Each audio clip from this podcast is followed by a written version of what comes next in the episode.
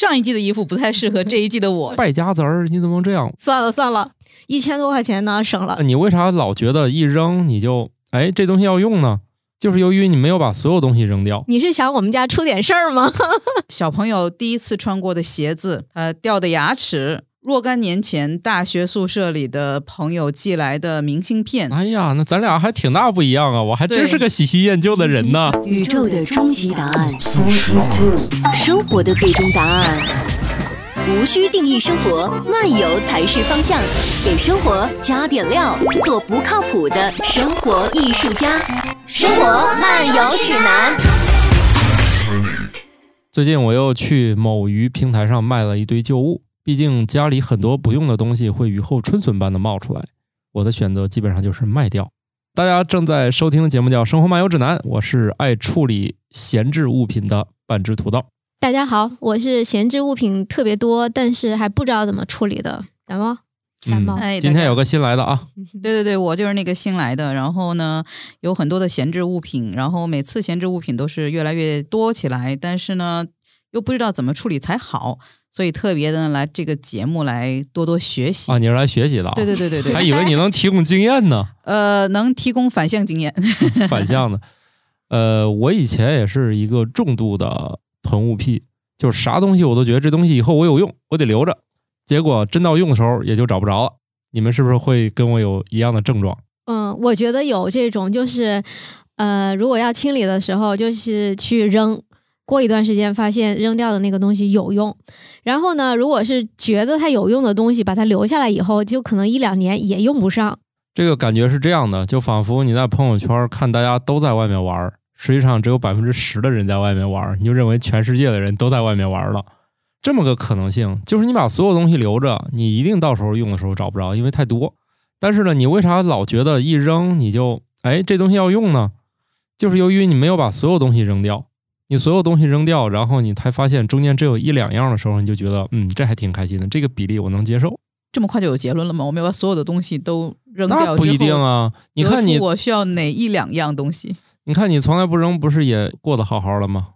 呃。对，其实我觉得吧，呃，一些物品的处理还好，难以处理的是那些保存了一些情感、记忆、经历和过往的东西。哎呦，你能举几样例子吗？比如说，这个小朋友第一次穿过的鞋子，他掉的牙齿，若干年前大学宿舍里的朋友寄来的明信片。这些好像都是我的过往和历史哦，那这个历史就越积越多了。渐渐的，你发现原本很珍惜的东西，因为特别多的时候，你就没办法珍惜它了。但是这些东西又怎么处理呢？哦，但你又总觉得扔了它之后，又是扔了自己的一部分哦，所以这个闲置也不能去闲鱼吧？我有办法。你看啊，你这里面分几种情况：一种体积比较大，像鞋，而且其实它很占地方。这种呢，你要劝说自己，它也不是很重要。毕竟他一生要穿过的鞋很多，你留他最后一双不就行了吗？你看，你家里鞋柜里总有他去年能穿但现在穿不上的鞋，这不也行吗？你就劝自己接受，我只留他最后一双不能穿的鞋不就行了吗？好像这是个哲学问题。对，然后第二个，你说那些明信片儿，我是这么处理的，就拍照，然后把那堆就扔了。我不是不珍惜，而是谁有这个回忆的时候，难道你还拿个原件给别人看，然后别人提到了，马上我从我的资料库里面找到，把照片发给他，对方不是觉得牛逼啊？这你都存着呢，是不是？你都把它电子化，其实更快。我选择就这一类的有意义的东西，又不太占地方了，而它其实十年拿不出来看一回的，我就电子版，然后把原版就撕毁扔掉。哎，你刚才还说了个啥？呃，你的这个新奇的处理方式已经让我忘了我都说过什么了。那，不重要。小朋友的牙齿啊，这个啊，我归到它也不太占地方。这种呢，我觉得存一存，主要这些东西吧，它也不会一直有，它不像鞋一直有，它。确实是掉一辈子就就一回是吧？就是陆陆续续掉一遍就完事儿了。嗯，掉第二遍的时候可能也没你啥事儿了。对对对，我 和我我我希望我能够含笑，对对对，接着再捡一轮。对，所以第二轮大概率你也不用捡了。到这个时候呢，其实这体积也不大。这些我是觉得你愿意存就存着。大而占地方，而且它老有的，我觉得吧，劝自己别要了。呃，第二类呢，嗯、虽然体积不大，但是其实也很多，这些就电子化。然后呢，就是 很小，不占地方，又挺有意思的，那就留着。其实吧，这个让我想到了一个嗯挺离奇的问题。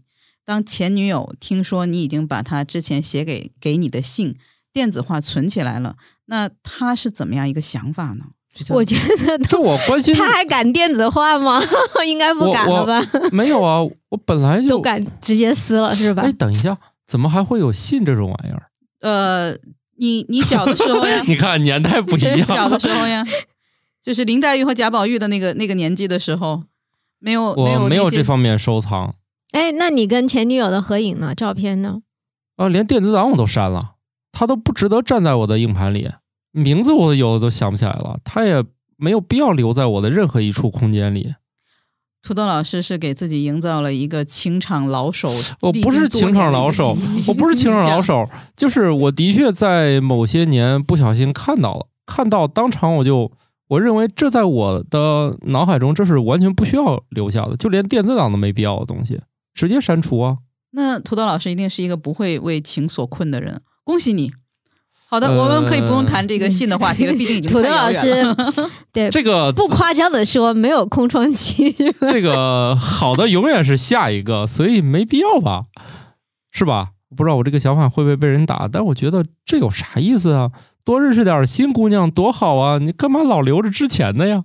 有比较啊。那不用啊，那换新鲜的总好玩啊！就跟你新买了个包，可能还没有之前那个贵呢，但你觉得好玩啊？这新的呀，不，我觉得这个设计价值观的问题，我们可以不用讨论了，这个有点沉重。我们还是谈点轻松的话题吧。我们到底怎么处理家里的旧物呢？我一直是带着这个问题来的。对，对，你看，明明是处理旧物，它怎么就变成处理旧情感了？对对对对所以你的前男友给你写的信，你还留着了吗？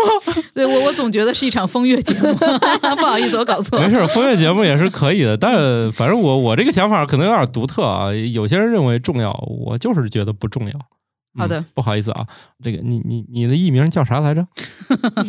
我现在改个艺名，就以前前任不重要，好吗？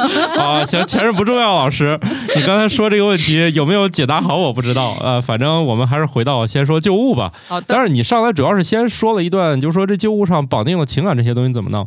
我曾经认为所有东西都是，哎，那你用过的东西都有情感是吧？用过的那笔是不是也觉得这挺好呃，？对我对我用过的东西都有情感，我特别有印象，就是我小时候用的钢笔，很长一段时间它丢了以后，我真的会为这支笔哭，我真的觉得就是特别不舍，那个不舍就真的是觉得嗯，丢了一个老朋友一样。就比如说我、我开了很长时间的车，那我也知道很多。新的功能和这个这个新的车型出现了，那我也会觉得喜欢。但是想到我要把我现在开的车抛弃掉，我觉得那是一种背叛。我觉得他就赋予了，我已经赋予他情感了。哦，哎呀，那咱俩还挺大不一样啊！我还真是个喜新厌旧的人呢。对，所以我还是要改名改回来，前任很重要。前任很重要啊，行，前任很重要，老师啊，那那你这个处理旧物是费点劲儿，用过啥？那你这一张便签纸写过字儿的，是不是也不能扔了？呃，那也不是，那看写的是什么。前男友是个人渣，这就不能扔了。就不重要我们不是已经回到这个，我们不是已经从风月话题回到物品了吗呃，不行不行，我突然觉得你说这个更有意思。我们专门这一集变成前任到底重要不重要的问题，所以这还是一个风月节目。啊对，呃 没事儿，呃我们我们主要是一个来博收听率的节目。突然发现你那个话题更有意思，那我们就转到这个事儿上来。好好好，嗯，那那那接着从土豆老师的前任说起吧。哦，对，你的前任都忘记了。从哪一个呀那？感冒老师吧，嗨，感冒老师守口如瓶，弄不清。再说了，感冒老师这个他无所谓是吧？因为他反正到现在也是假装单身的状态，嗯他，讨论他的前任什么的没有啥意义，咱也不关心。像咱俩这种就是各自结婚的，这个讨论嗯才能掀起点别人这个波澜不？怀好意的 啊。对，所以我们需要一个没事，我们还说旧物吧，是吧？还说旧物吧，没事。这艺名很快比本人还出名了。那我们那我们需不需要把声音也变一下？呃我爆个料啊，我爆个料，那个土豆老师有一堆很珍贵的书，嗯，然后呢就存放在我们家了。就是说那些书肯定是有情感，不想扔掉，也不想当废品卖掉，也不想送人。然后呢，但是我们家有地儿，所以就存放在我们家了。然后呢，我就在按着你，难道不是怕被孩子看到？呃，不是不是，啊，不是正经正经的 科普杂志，就是太多了，家里存不下了。就是那些杂志，我觉得挺好的，就是让我卖掉，我也不想卖。这不就是情感吗？啊，不是情感，我都是我的资料库而已。我哎，太冷峻了啊！对，然后呢，你不把它电子化吗？哎，那电子化不过来。哦，啊对，就是从哪一年开始啊？它是月刊啊，一个、嗯一个月有一本儿，然后就好多年呢。然后从中间就调出来几张照片儿，啊，啊土豆老师的百岁照，不是土豆老师和不知道哪一位前任的合影，你知道吗？哦然后我就拍照片给他，然后他就我就我只拍了他自己，没有拍那个旁边那个人。我说你还记得这个吗？然后他就说你是想我们家出点事儿吗？哦，我我应该交代你就帮我扔了就行了吧？好像呃不记得了，那得翻翻记录。那我也需要一个像感冒老师这样的密友，可以把你的历史存在他们家，啊，我不 因为他们家有地儿，不是，然后还会帮你，还会帮你消灭证据。我我的意思是，那我跟他存电子档吧。好好主意，这是一个勒索节目吗？就没事儿帮我那个，特别是我帮我剪碎了，就扔了就行了，这不重要不重要。对，已经想不起人家的名字了，是吧？就我也不知道你说是谁啊？哦，我至少说明土豆老师这么多年容颜未改，你至少一眼认出来是土豆老师，这是个好事儿。你你给你十年前照片拿过来，也能认出来是你吧？哎，你都不知道，土豆老师有一个多优越的那个条件是，他去换身份证，就是我们到期了肯定得重照照片，然后他去换身份证，人家说，哎，你没什么变化，还是用他以前资料库的身份证照片哦。那这个事情可以分两个方向来理解：十年前土豆老师就是现在这个样子，还是土豆老师跟十年前一样？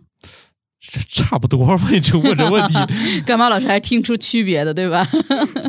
直直男听不出区别来。对你像我这种都是，哎呦，身份证其实明明已经户口也变了呀，住址也变了，然后就拖着不去换，毕竟之前的那个照片显得年轻一点。啊、我有一天看了我某 A P P，就是卖二手的那个，都卖掉超过一百样旧货了。这个就是我今天来的目的，就是我特别希望把我现在的旧物能够变现，因为毕竟他们很多来的时候也是花了银子的。嗯，但是你、嗯你主要是哪些类型呢？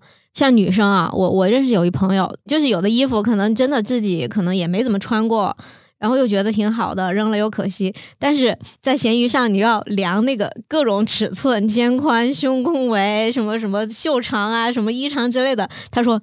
那个东西 一件衣服弄好久，然后可能二三十块钱卖掉，就觉得特别不值得。哦，那如果这样说的话，我可能呃，衣服带我对我来说不是困惑，因为对于衣服呢，呃，我知道很多人可能有这个想法，或者是有这样的一个做法，换季的。今年我就把去年的衣服都扔掉，上一季的衣服不太适合这一季的我，是吧？但是我不是那样的，就是我只要我喜欢的，或者是我觉得实用的，我会一直穿，一直穿，一直穿。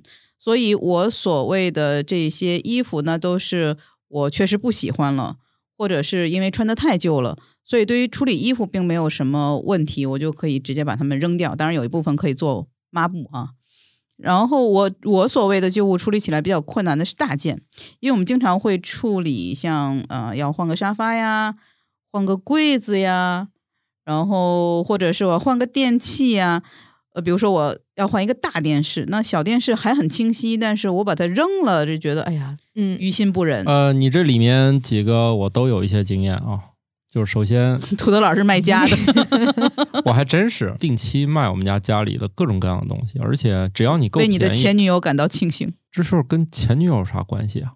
至少前女友如果知道你是卖家的，她可能觉得嗯，没有 没有跟你走到家这个环节幸运的事儿。啊，是这样的，就是你刚才说这几样事儿啊，由于我也是刚成家不久啊，搬新家不久 啊，误会了。呃，我没有什么旧家具可卖，旧家具我处理确实没有经验啊。嗯、而且我们家确实有一些小件儿的家具，到现在我也没卖掉啊。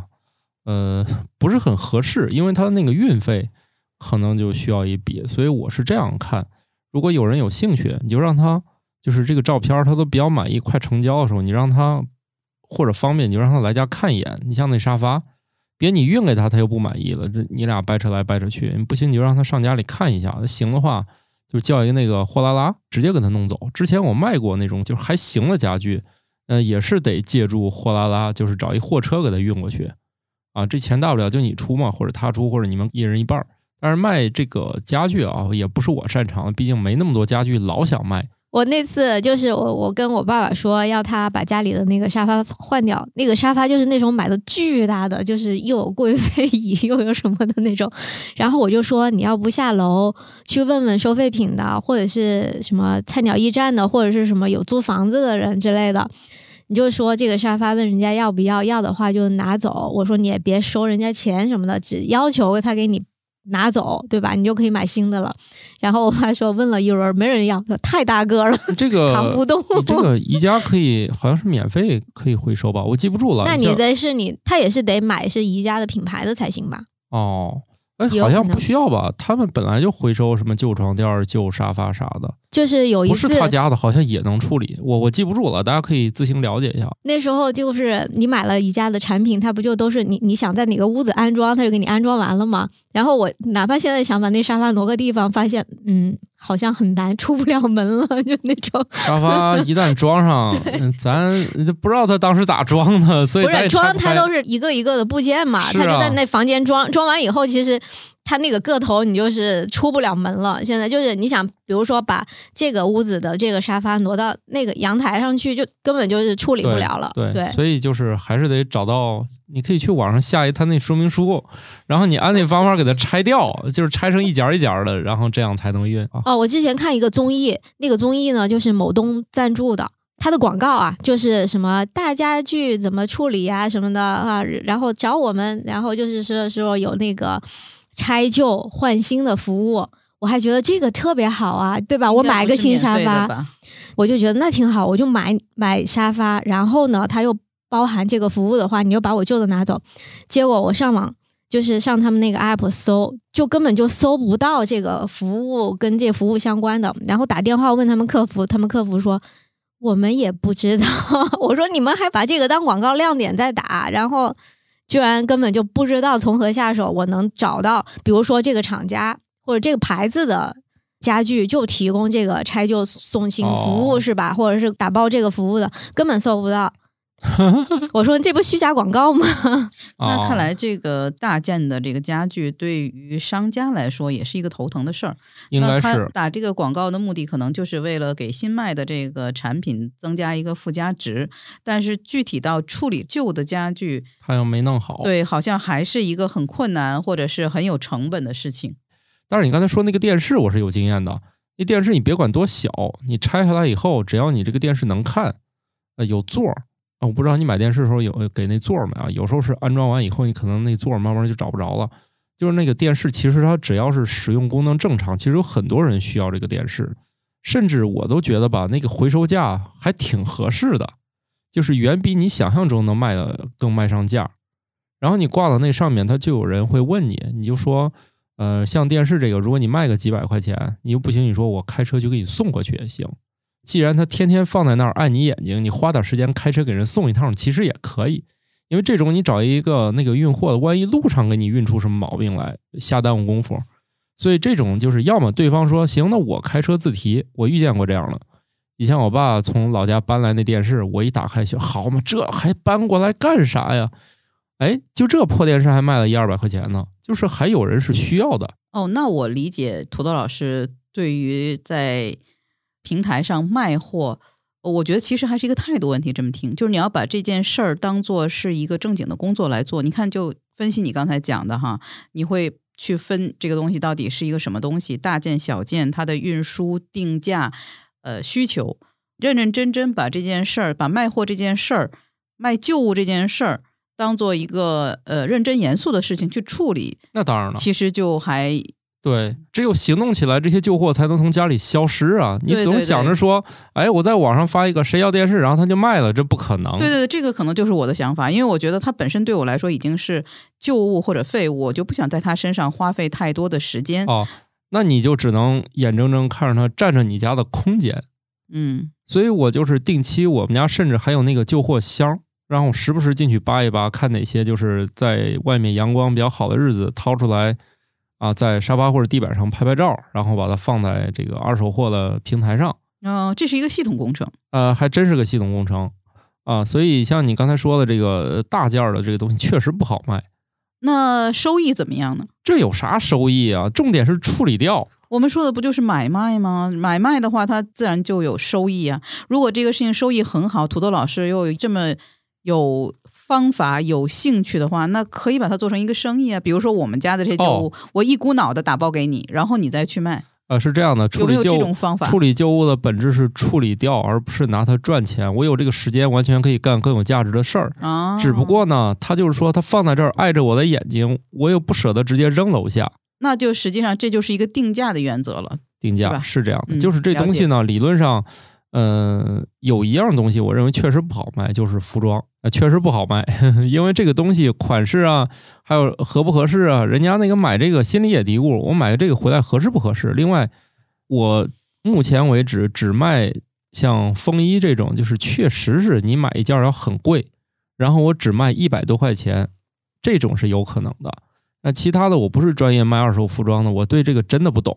嗯我还有一些鞋，皮鞋，我穿在脚上，我觉得它不是很适合我，但是它只穿过一两次，我就跟人好好描述一下，也是花了不少钱买的，但我也只卖一百块钱以下，就这样的话，一定也会有人要的。就这个鞋吧，你也真穿不上了，你花多少钱买，它现在你也不穿了，你就赶紧放到网上卖，多便宜都行，因为让我直接扔楼下，我也不舍得。这种买了衣服又不想穿，或者买了鞋又觉得不适合自己，难道不是女生经常会出的问题吗？呃，它是这样的，呃，由于这一类型的鞋，在我当初不是很适应的时候，就是不小心买了几双，就是皮鞋，就是慢慢我已经弄清楚这个要怎么穿的时候，就富裕几双。因为以前我是不穿这些正装的，所以当时在摸索阶段买了几双没有意义的鞋，就是现在处理掉，我没有多余的鞋。除了这夏天出去拍了个电视，意外的多了一大堆什么速吸鞋、凉鞋、登山鞋，除了多了一堆这些鞋，就是我没有在鞋上浪费过时间，就是合适就买，买了我就一直会用。你所以你刚才提这几个都是处理的难点，就是嗯家具、大家电还有服装，确实都是交易的难点。那其实有很多东西是属于那个又标准化又好卖的，就是家中小物件儿，这些是最好出手。其中最好出手的、标准化程度最高的，就是体积又小、价值又高的，当属电子产品。嗯你比如说 Kindle 不想要了，你就去网上找找别人的最低价，你比别人便宜个五块十块的，肯定能卖掉嗯。但是你会发现，大家的成色描述什么都差很多，你也没必要说我是非得最便宜。那人家那屏坏了只卖二十，你不可能比他再便宜十块的，是吧？估摸一个就是相同成色下别人多少钱，你再比他便宜点儿就卖了。当然，你本质是你想出手，那有的人进去一看，好吗，这价钱，你这是卖二手吗？我再添五块钱，或者说我一高兴，我直接买比你这还便宜十块钱呢。他有的人他就不诚心卖，他可能觉得这东西有感情，或者觉得我这好，我这当年怎么怎么厉害。哎，我嗯倒觉得可能对女生来讲，就是小家电或者小的电子产品这种，就是割舍好像特别容易的感觉，对吧？而且它因为它有标准化嘛，你在网上一查它的型号，它应该市场价多少钱什么的，就就还挺那什么的。像别的就是，嗯，对，服装是太难卖出去了，感觉。服装我觉得就一啊点、是就是你给他们尽可能多卖点儿他原来比较贵的衣服，嗯然后你卖的便宜。如果你这衣服本来就不贵，别耽误功夫了，因为人家买件新的也没有压力。嗯嗯穿的有点问题的衣服，这种直接扔。然后呢，就是像那个风衣、皮衣啊，比较大的这个衣服，或者说你有当年的那种比较高级的款式，就是当年比如说花了大几千买的，那你放到现在，它也算一个时代精品啊啊，这种它也能卖啊。但是你说你放到古着那个级别，那还得放个十年二十年，那别费那功夫了。我我我建议服装还是只卖贵的。那对服装的处理可能就不单是卖或者是卖，不是一个唯一或者最好的方式。有没有可能，比如说我送人呢？这个衣服，在儿童这个里面是经常流转的，像我们家小朋友穿好多衣服都是别人送的。是我们也是，我们从别人那儿流转来衣服，然后也会流转出去。对，但是对于成人来讲，会有这个问题吗？成人很难吧？就比如说感冒老师，我我我们两个像高矮差不多。如果我觉得哎这件衣服我很喜欢，但是我买来我没穿了一两次，然后我觉得哎感冒老师穿肯定很适合。我觉得以你你们这个会怎么想？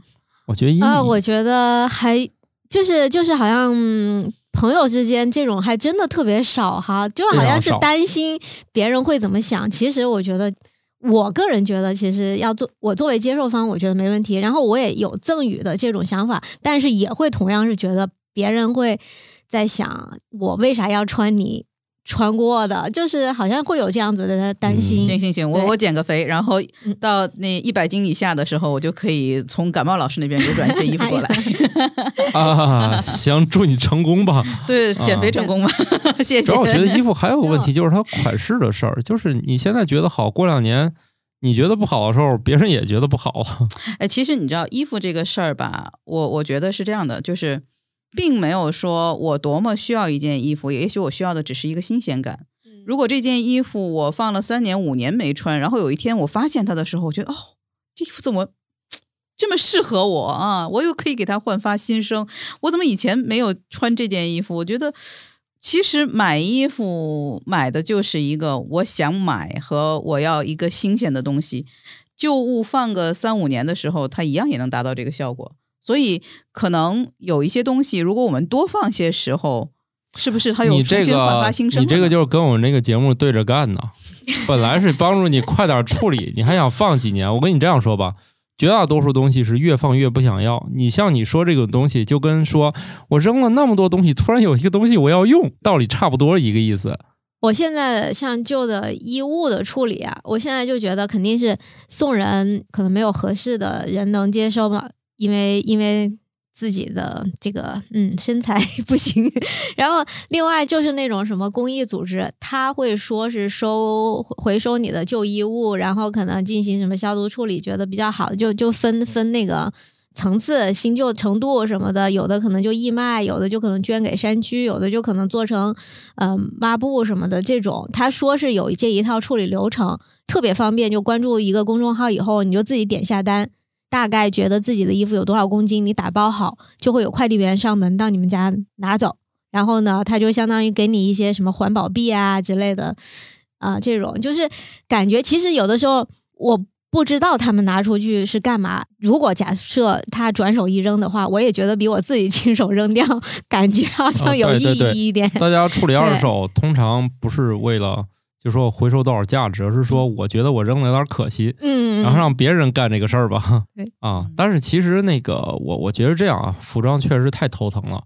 啊，你无论到谁手上，服装都是这个地球上最难分解的东西，因为它材质复杂，它确实是非常难分解，就是也没有办法再回收利用，因为每件衣服都不一样。比如说，我们去回收塑料瓶儿，那它可以通过很多种方式区分出来它的材质，然后也知道瓶盖是啥，瓶身是啥，因为都有标志。但是这衣服太复杂了，没有一件衣服大家能用肉眼知道这玩意儿是用啥做的，因为成分都是你中有我，我中有你，它分不开。我的服装关键是这样的，可能这适用于男性啊。你像我跟人说的，我说我买衣服要么不买，要买就买大几千上万。人说你这个败家子儿，你怎么能这样？但我说，但是我接下来三年最多夏天买点 T 恤或者买两件衬衣，我的消费就结束了。所有人说真持家，我我现在真就是这样，就是衣服我一口气买点那个我确实穿得住，而且任何时间都能穿出去的。然后其他的我最多去淘两件儿那种在家里临时穿穿呀，啊夏天当个汗衫儿啊，就就这种的，我就不再会乱买衣服了。不过男的衣服也确实简单嘛，弄几身儿 什么稍微正式点儿的就可以一直穿一直穿。这个可能对于男的来讲，可能是这样的，就是、嗯呃，他们一个是喜欢买，就是省心，他们不想经常买，嗯所以但是买衣服这个事儿，对于女性朋友来说，可能更多的还是买的乐趣，对对对对，旧衣服越来越多。这里面还有一个卖的乐趣，就是我把卖当做一个里程碑，我觉得这还挺开心的。就是卖东西本身也能带来快感。一旦你觉得这些东西你不需要的时候，你每天都盼着它卖掉。一旦你卖掉，觉得就很高兴，赶紧打包就给那个快递了。哦，我我可能又想反了，我就觉得你你这样讲的时候，我在想，那你是不是太轻易了买了太多的东西啊。我我现在的确是会发现有很多东西，当时买的时候就是由于利用率不高，所以闲置了。决定下的比较草率这件事儿呢，是时有发生，所以我才会有这么多闲置。就是由于我孜孜不倦的卖，所以这个流程现在让我认清了一件事儿：东西贵点没关系，买一个你就别换了，因为家里很多东西都处在你老得升级换代。如果你卖的东西多了之后，我的消费观发生的变化就是它可以贵一点，但是我绝对是要用几年之后把它干废，然后卖不卖不重要了。就是我觉得好多东西就处于那种中间，我买它好像也能用，但它也不好用，所以这类东西特别容易闲置。所以我现在消费观就是类似我买衣服一样，我可以接受它贵一点，但是买回来我就可劲儿造。但是在电子产品上好像也不太适用，因为这个东西它本身更新换代确实很快。啊啊，那这没有办法，嗯因为这无论电脑啊、手机啊什么的，这这没有办法。我就说有很多日常的用品，比如说，你就跟那个厨房新手老是买一些就是比较便宜的这些厨房用具，你就老得换，老得换。所以后来我就发现了，不行，我买这锅，我要么就直奔我就喜欢的，它哪怕贵一点，我就买这个了。我们家锅的数量确实不多，就是我每一个都要求它必须好用，不好用的话我就不买。所以一旦你积累经验之后，你就把东西换到一个你觉得这个用得住，一直你也不打算换的东西上。这样的话，你产生旧物的速度就越来越慢了。如果你很多东西都是闲置，有很多时候你可能买了个一模一样的东西在家里，就是太多了，你很可能买一个完全一样的错误在家里。你只有不断的卖才能审视，原来我干了这么多。真的，我那个闲鱼上我都卖一万多块钱东西了。一想，这玩意儿至少当年这能买辆车了吧？哦，那涂老师还真的是你别笑我，你真那么卖起来，你也不会少卖钱的。这个把卖当成乐趣了，就是忽略了货物本身的成本。对，我 我举个例子啊，我就我举一些例子吧，我都卖了些啥，看看大家有没有启发啊。比如说，像我干这一行呢，还是需要用词典的，对吧？但其实词典对于很多家来说，它的更新换代速度啊，有没有都两说啊。但比如说像我工作用，就是现在汉语词典第六版啊，其实它是一个老版，但你说它真老吗？你查个词儿用一辈子都行。但是我是干这一行的，我必须买个新版，就是第七版。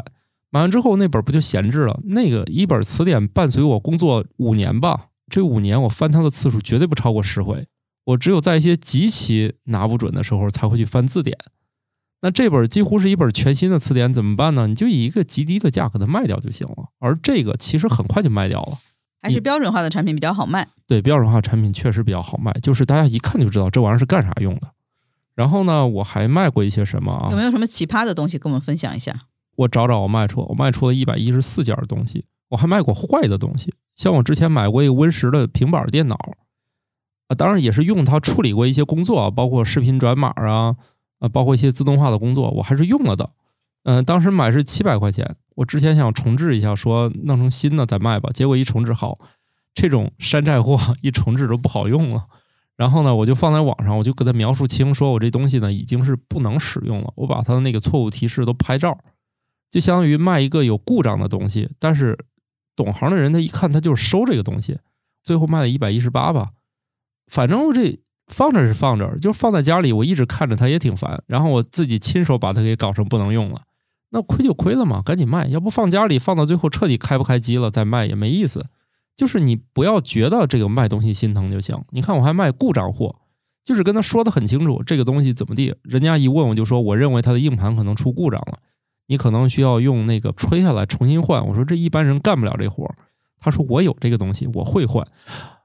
还有这么硬核的买家，我说那行吧，你会玩我就能卖给你，减少就是后续纠纷，就省他买完说这我搞不定，我还退给你吧。不，一开始就说清，你要不会玩，你就千万不要买，不行我就扔垃圾箱里，我不愿给自己增加纠纷。说到底，这个东西还是说我们卖的目的并不是为了卖，而只是为了处理掉我们不需要的东西，对所以目的目的性还是不一样的。不过有时候不一样。在闲鱼上的有的买家就是特别的嗯哲理，比如说因为你的东西你你没有存货量对吧？然后就会有人跟你聊，跟你聊的话肯定一般都先来后到的这种嘛。然后有人就说，哎，我看上了，我定，就是也没有交钱那种口头说一下，别人再问的时候你就说已经定出去了嘛。然后过了两天以后，他又跟你说：“哎呀，不好意思，我不想要了。哦，我我我没有，就是我这个是一个交易法则，”嗯，就是他跟你说你定，你说不好意思，工作也挺忙的，你要买就买，不买的话，你看你还有别的问题没有？有我就回答，没有咱就到这儿。确实发现我有那个东西啊，要么他已经半年没卖出去了，要么这两天俩人一块儿问我，然后还有可能这俩人一块儿又都不要了，所以我从来都不跟他们耽误时间，就是说你要要你就要，拍下来我就给你发货。你越简单，你遇见的人越简单。我就没有遇见过，我卖一百一十多件儿，我从来没遇见过差评，就是因为我就这么简单。就是你别跟我废话，你要觉得价钱不合适，你就上别家去，反正我不给人降价。哦，我就是好像还蛮注重口头承诺吧，就是你找我聊，然后你就说这个东西你想要，我说那就行呗，嗯，对。然后我还后来你不要了，我就觉得、哦哎呀，挺那个。嗯没有意义。嗯然后我还就是做到把缺点使劲儿描述这个步骤。就比如说我卖一个东西，我认为哪儿有划痕，哪儿有掉漆，哪儿有磕碰，我拍的很清楚，而且一而再再而三的重申这几件事儿。我这个机器有问题，哪儿哪儿哪有什么东西，我这个地方有划痕，恨不得说三遍我这个地方有毛病。这样的话，对方就觉得我这个商品可信，就是他觉得我没蒙他，而且我一定要先说清楚，我省得我跟你说一个什么八成新，就说你就认为这是个半新就行了，哪怕他就我就拆封摸了一下，我就认为它是五成新就行了，避免咱俩以后交易有什么纠纷。其实我一般会自降成色，把别人的预期降低，绝对不会说把一个已经半新不旧的非要说什么八成新，不是的，我是把八成新说到你可以认为它这成色快没人要的，你要觉得行就行。然后对方收到觉得，哎呦这么新，你还说这玩意儿是半新，他就会觉得超过了他的预期。当然，我也坚持一个原则，我一看这东西也没有什么价值的，我从来不会放在闲鱼上卖，就是不卖破烂儿。就有的人把他那种，就是这玩意儿一看，你白给我都不要的东西放闲鱼上卖，我觉得这有点扯了。你自己也不要，别人也不会要，你在这挂着，你就卖五毛也没人要啊。就所以，我就是有一个原则，不卖破烂儿，就是我还是卖这个东西是有一定使用价值的，只是在我手上没有价值的，但在别人看来是有用的。比如说我那个出了故障、硬盘损坏的平板电脑是一样的，别人是能修复、能继续用的。然后我跟他也说，因为它本身就故障了，你买完就不能退换了啊。但是如果出现在我没有描述的故障，你还可以给我；如果是你发现了，那你还可以还给我，因为我没有如实描述。但是除此以外，我跟你说清楚的事儿，你不得以这个理由再退还给我了。绝对良心卖家。对我就是一定要做良心卖家，我也不卖破烂儿。还有一些时候我还做过亏本买卖，呃，一个旅行箱卖掉，竟然发现那运费比我卖的价钱还贵，这也是没有预料到的。但是这个钱我也出了，卖这一单亏了十来块。那是在卖货生涯的前期吧？呃，中期就是哦因为卖过的东西实在是大小、体积、重量什么都有，这个咱估不出来。然后所以后来我这种大旅行箱就告诉对方是自提啊，你要要你就上我们家提。就这样我还卖掉两个旅行箱呢，二十八寸的旅行箱在我们家我能卖掉两个了行，再有的话就可以给我，我需要换一个。啊，不是啊我那个都不好了哦，那就算了。啊，比如说我用了十几年那个两轮的行李箱。这种可能只适合搬家用了，就不适合天天拿着出门旅行了。之前巧克力要搬家的时候，我们俩都争着送旅行箱，说拿这个搬家吧，搬完家就扔了吧。对我只有一个要求，不准还给我。哦，所以我就觉得好奇怪，就是旅行箱二十八寸这么大，怎么会经常买？像这种东西，我买的时候都非常慎重，因为它、嗯我确实没地方放啊。对，真的好占地方啊。嗨，那空手去美国，嗯然后买衣服，发现竟然买了一个旅行箱那么多，只好买了个旅行箱，所以就多了一个二十八寸的，就这么简单。我的我的大的行李箱也是第一次出远门的时候 买的，对。没有想到自己购买力这么强，为了把他们带回来，买了个不是不是旅行箱。，我就发现我的购买力太弱了，我就旅行箱基本一半是空的，就是哦买那么大没有用。哦，是这样的，然后我现在都是二十寸，就不管去哪都是二十。对，对对箱就够了。是嗯，然后我还卖过一些小工具配件儿，比如说你们前几天在这儿搞贴膜，我也有那个贴膜工具，我之前贴过一个防紫外线的。因为那个阳光把我书柜里的书都晒变色了，所以它既然带个玻璃门，我就贴了一层那个阻挡紫外线的那个膜。然后那工具我看很好，因为我那点儿平米数吧，一平米也都不到。贴完之后那俩工具就闲置，我一看特别好，还三 M 的，然后我以一个极低的价钱就卖掉了，卖了十九块钱，就包邮的话，由于咱这种小卖家嘛，我邮费大概是八块。哎哎呀，不知道，我们那个可能是工具不太好啊，里头有气泡，早知道啊，都有气泡，都有气泡。不不不不不，嗯，一样的都有气泡嗯。气泡如果你挤的差不多，它呃阳光晒一晒，最后也就没有了。哦，然后像那个鞋，我确实卖掉过一双，然后行李箱卖掉过俩，其实，呃，然后还有我们家小朋友经常去美国吗？啊，每一次都带一个行李箱不是不是。有有一个那种今年夏天出门次数太多，摔的不像样了，所以哦我就告诉对方，我说这个成色已经非常非常差了，它只是这一款当年很流行，它很好看，可能这么多年我没用，一用它就受不了了，所以我一共用了就一个夏天。那一个很新的箱子，可能当年的工艺或者是这几年放之后就性能下降了，所以用几次全起皮儿了。然后我告诉对方，这个箱子只值得用来搬家之后就扔掉，千万不要出去丢人。哎，人家接受了，我都说这份儿上，人家还要就接受了。目的就是为了丢人，因为我卖卖的那二十八寸行李箱，我才卖二十九块钱，对方接受了。那可能也许就是为了搬家嗯，。对呀、他去买一个这么大纸箱也不止二十九块钱，包括什么蓝牙耳机，还有什么，我还有个东西比较有意思，就是我床上那个除螨仪，除螨仪卖完之后，我发现我还有两个耗材在家里。我本来想扔，后来说要不我卖卖试试吧，结果那两个耗材还卖了五十块钱。哦，那是不是把它拆开来卖也是方法之一？哎，没有没有没有没有，这这不要浪费自己的时间。好的，啊，还是不要浪费时间的啊。还有包括一些就是以前莫名出现过一些会议礼物，什么青花瓷鼠标之类，就那带种 logo 的那种。对会议礼物，其实会议礼物有些还真卖掉了，就相当于谁要要，我就相当于邮费再挣十块钱就完事儿了，在他手里这个价值可能用来送个人啊啥的，可能还不止二十块钱。实际上这个也是造福于人，是吧？对，还有比如说之前我去参加过什么会议，那个会议本身很有意思，就是有那种人他想要这个会议的周边，然后呢，我就标了一个极低的价钱，但是你千万不要送，因为我们家不需要，我还是会标一个，比如十块二十块，他想要，他想要，他还问我，哎，你这个时候你还有别的什么周边吗？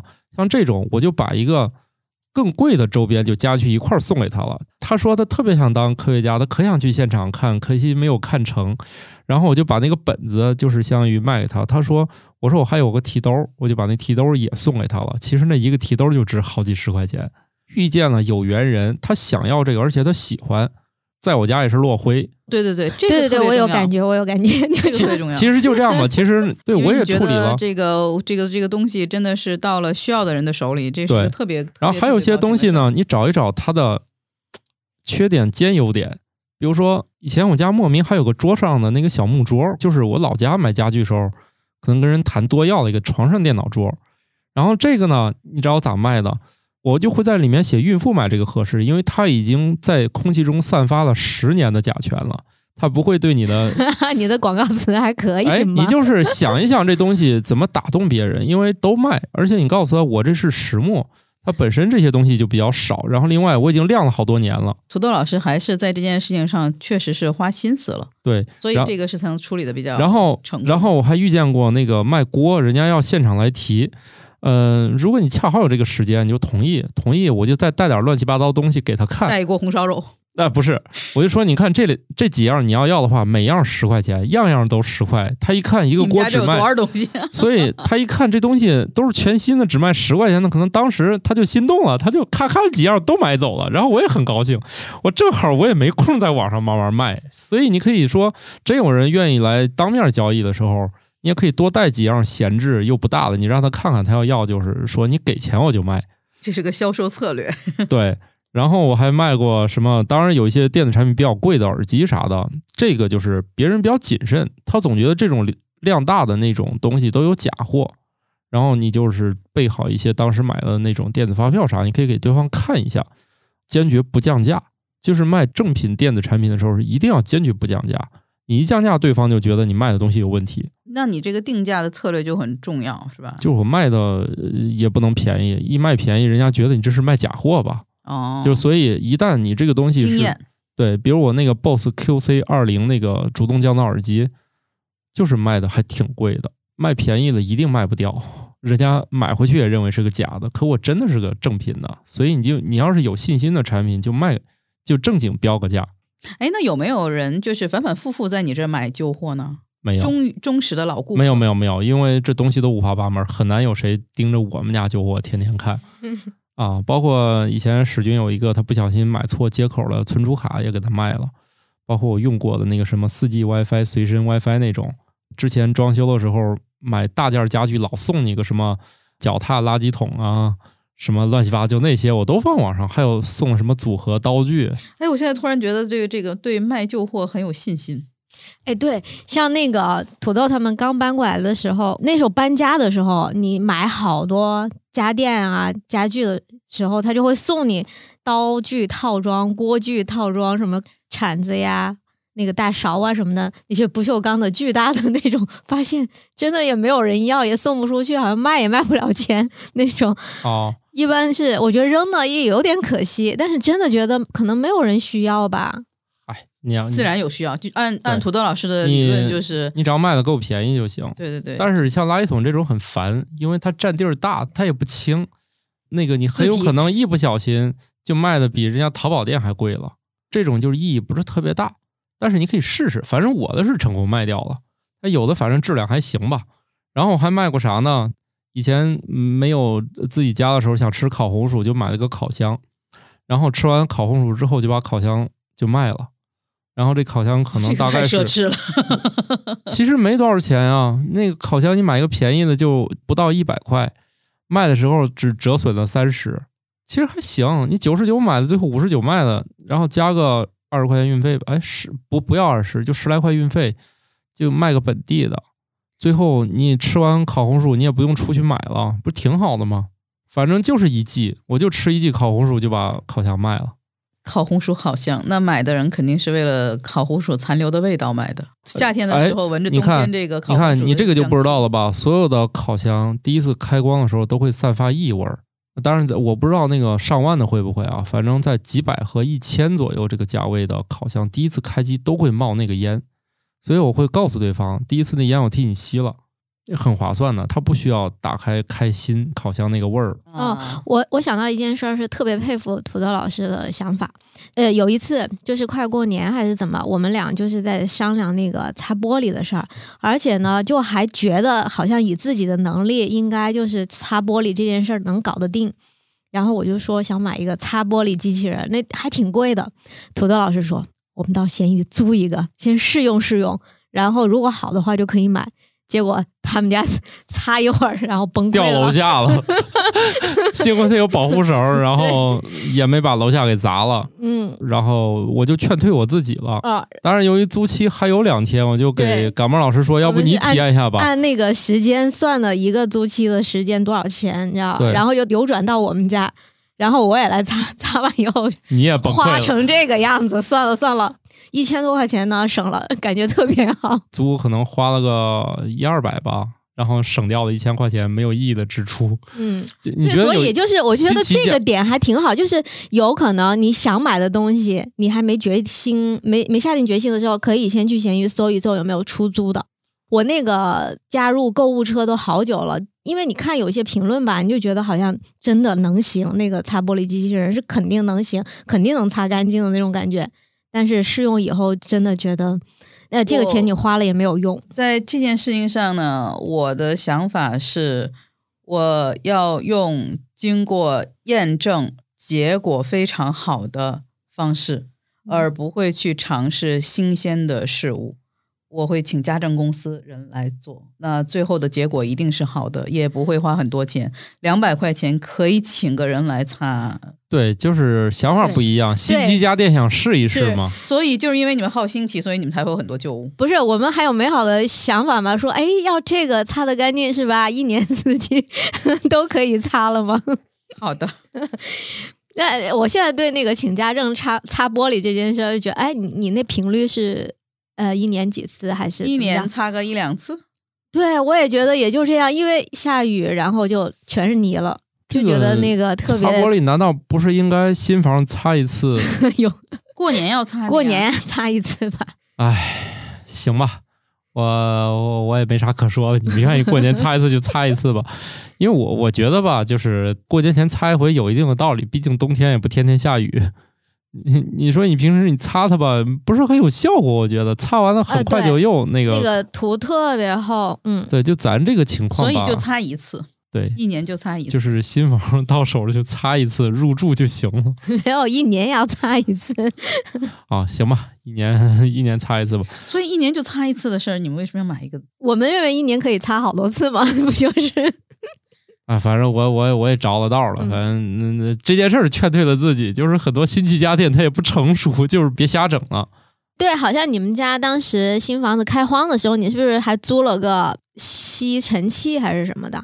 对，租过，嗯，就我就觉得这些都还挺好的。难道不是家政公司提供这些工具吗？不是，就是疫情期间我请不到。第一，哎搬家是我自己完成的；第二，开荒是我自己完成的 辛苦了，啊可。厉害了？然后那地上就是它翻来覆去，我也扫不完所有的尘嘛。我一想，我干嘛买个新的开荒呢？我就租了一个开荒。哦，我这个给我开了一个新世界，我还真的不知道会有租这种东西的。那在哪儿租呢？嗯，闲鱼上不是很好，嗯就是你不确定这种交易方式，它会不会最后就卖给你了，所以有风险，有风险。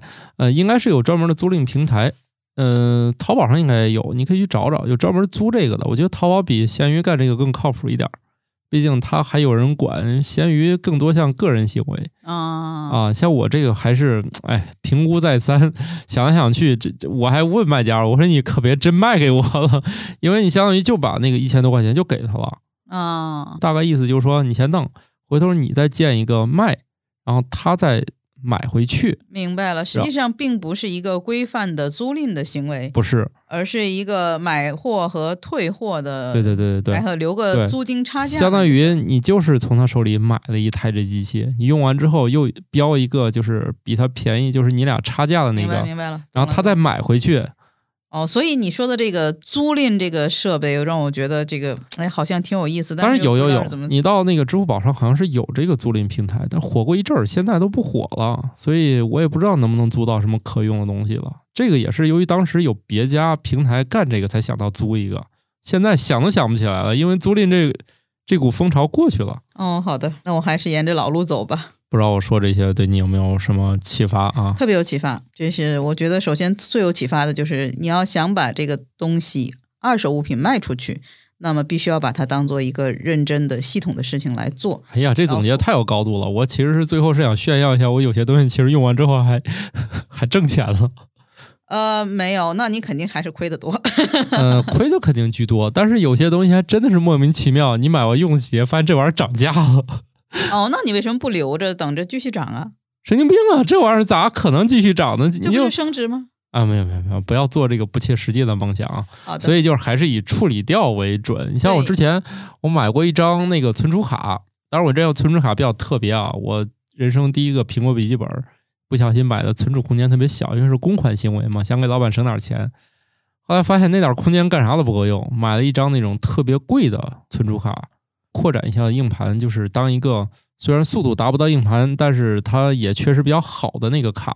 那卡玩了几年之后，因为买的时候正好赶了个促销嘛，卖的时候又不是什么节假日，哎，竟然玩了一年半以后，那玩意儿还涨了二十块钱。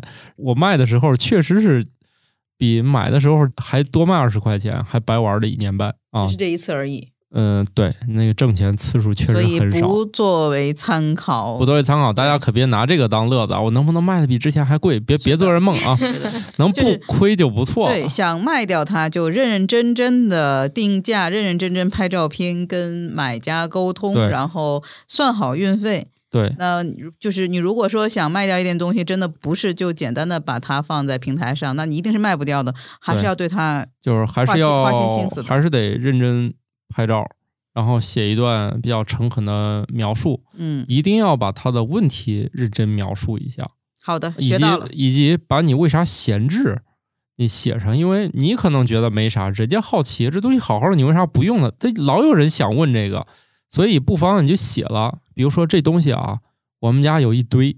所以就这个不想要了，我又买了个新的，对，然后呢，或者就写我看见这东西出新款了，所以这个不想要了，我把这个卖了，我好去买新的。啊，这也叫个理由，就是人们老想知道你为啥卖呀，是不是有啥毛病？你不告诉我呀？那至少说明他诚心想买呀。啊，对，因为他老想问，你就给他写出来得了。比如像这个 Kindle，你说我们家能看电子书的东西实在太多了，然后你就把你这些乱七八糟事儿你都可以写。另外啊，很多你莫名其妙的东西你放上去，它竟然都有人要。就是你觉得这东西你不起眼，就跟我说那个刮水气泡的那个东西，嗯。你觉得这玩意儿本来就当垃圾都快扔了，想起来又拿出来了，一拍照，那果然就有人他就是需要这工具，但他那膜早就有了，结果卖膜的可能也没给他工具，还真有这样人。因为你买膜一般都送工具了，那他你说他专门买我这两个刮板有啥用啊？对，一般不都是质问卖家，你为啥没给送刮板吗？对对吧？所以你说这东西他咋就卖掉了？一共卖了十九块钱，去掉运费还有十一，本来就是垃圾了。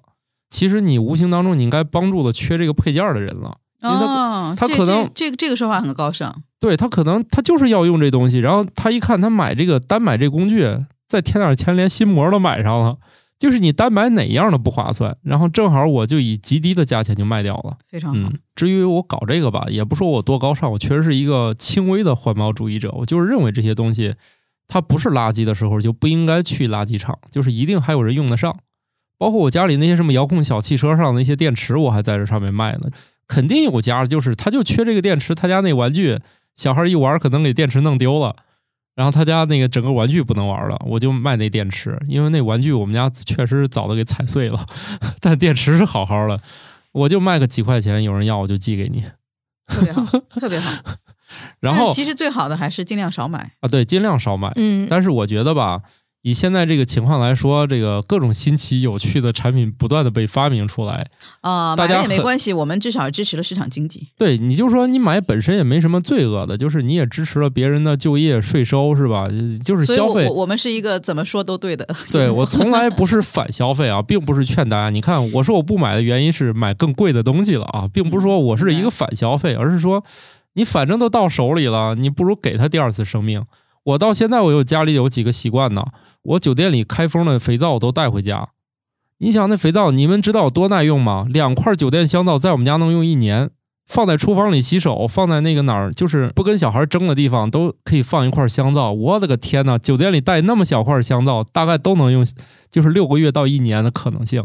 酒店的用品特别耐用，我还把酒店里我开封的那个小管的牙膏都带回来，我还用呢。我就必须用完我才能扔，但是但是牙刷就算了吧，确实不好用。但是对，但是那个酒店里我吃，但凡我拆开的这种都会带回来。我曾经从美国回来带了一包的一些酒店用过的什么洗头水儿啥的，就是我都不舍得扔，我都回来慢慢用完了。哎，那酒店里像这些就是开封的，他会回收吗？还是就直接扔掉？我我印象中有人说过这个事儿，但是它绝对不可能说我再折吧折吧再给下一个用户用了，但可能是小酒店可能啊，但是它的用处没有大家想象中那么多。那我们就还是建议大家拆封的都还带回来。拆封了，如果你能接着用，而且我确实觉得啊，当然可能这这跟酒店你住的花多少钱有关啊。好一点的酒店品质还是不错品质也不错。对对对，我确实，我大概有两三年吧，我都没有买过任何一瓶那个洗头和沐浴液，我一直用都是酒店用品。自从疫情之后，再也不出门了，终于把我积攒多年的酒店用品用完了。所以土豆老师的头发一直这么柔顺，为啥呀？用的好的对，因为用的是酒店的洗发五水。星级。那那个那个多数都不太好。哦，我印象里就是好多年以前在长沙有那种酒店还不算大的啊，它就是不提供一次性的牙刷啊、牙膏啊、拖鞋啥的，就是你要自己带的话，它可能还给你就是房费能便宜，但是你如果需要那些一次性用品的话是另加钱。哦，现在很多酒店也都不提供一次性的。之前以为那个是一一种趋势嘛，然后现在可能也也出去的少，但是就发现好像，呃，还是可以轻装上阵。你那些东西就是洗漱用品，其实都可以不带嘛。对我用过，有些酒店用的是品牌的那些，确实还挺好用的啊。希尔顿系列的喜欢用那个彼得罗夫的，是我在酒店里面用过，香味儿嗯觉得还不错的。W 系列的用那个叫 Bliss 的那个啊，也还是挺好用的。而且他家竟然给洗面奶，我从来没见过哪个酒店里面给洗面奶，就是你这酒店的小瓶儿很少有见过给洗面，不是啊？对，他那就是洗面护肤就一体了，还这真神奇，还给洗面奶，就这个都没带。然后反正我就是觉得吧，这个呃，可能说这个这这不是凡尔赛啊，就是多花点钱，少制造点垃圾什么的。我也不是非得用好的，你看那个给管黑妹的小牙膏，我不也带回来坚持用完了？还有那些没有牌子的，我也带回来用完了。非常好。我觉得咱们今天真是聊了这个闲置用品，还聊了酒店剩余的闲置用品。真的就是我们家到现在还有四五块酒店拆封的香皂呢，都用那个洗一次性洗脸巾包起来。呃呃，用的最慢的就是润肤露，确实也不好用，有时候我也不爱用，所以家里剩了好多那个。好了，经验反正就这些吧啊。哎，已经很充分了。祝大家都大卖啊！哦，对我最后补充一下那个服装那个事儿，我卖掉的都是那些特别普通和常见品牌的。就如果是那个没有品牌的服装，大家可能是没有那么有兴趣。但我我曾经卖过一些，当年就是说临时为了御寒买的，什么迪卡侬的滑雪服啥的。就是大家你一说这个，大家就知道，甚至他可能在这个商场还试过这件衣服，就那些大众款，然后你咔叽来一个五折、四折、三折的就卖掉了。我比较开心的事儿是，把我们家闲置的划船机送给朋友了。嗯，他觉得很好，我 觉得很开心。那个、那个、那个、那个晾衣服确实不方便，失去失去了一个塑形的机会。那个、那个晾衣服确实不方便，对，确实不好晾衣服。对，没有跑步机那个叉叉好用啊。下回换跑步机啊。好，那我们这集就这样吧，拜拜了，拜拜，拜拜。感谢各位听友收听《生活漫游指南》，我们有一个公众号《生活漫游指南》，欢迎订阅。同时呢，您还可以加入我们的听友群，只要打开微信添加朋友，搜索“生活漫游指南”的拼音全拼，就可以添加管理员了。管理员会把大家邀请到群内，和我们众多热爱生活的听友们，还有我们的主播以及嘉宾聊起来吧。节目的福利还有很多，欢迎加入一起讨论。感谢收听，下期更新，不见不散哦。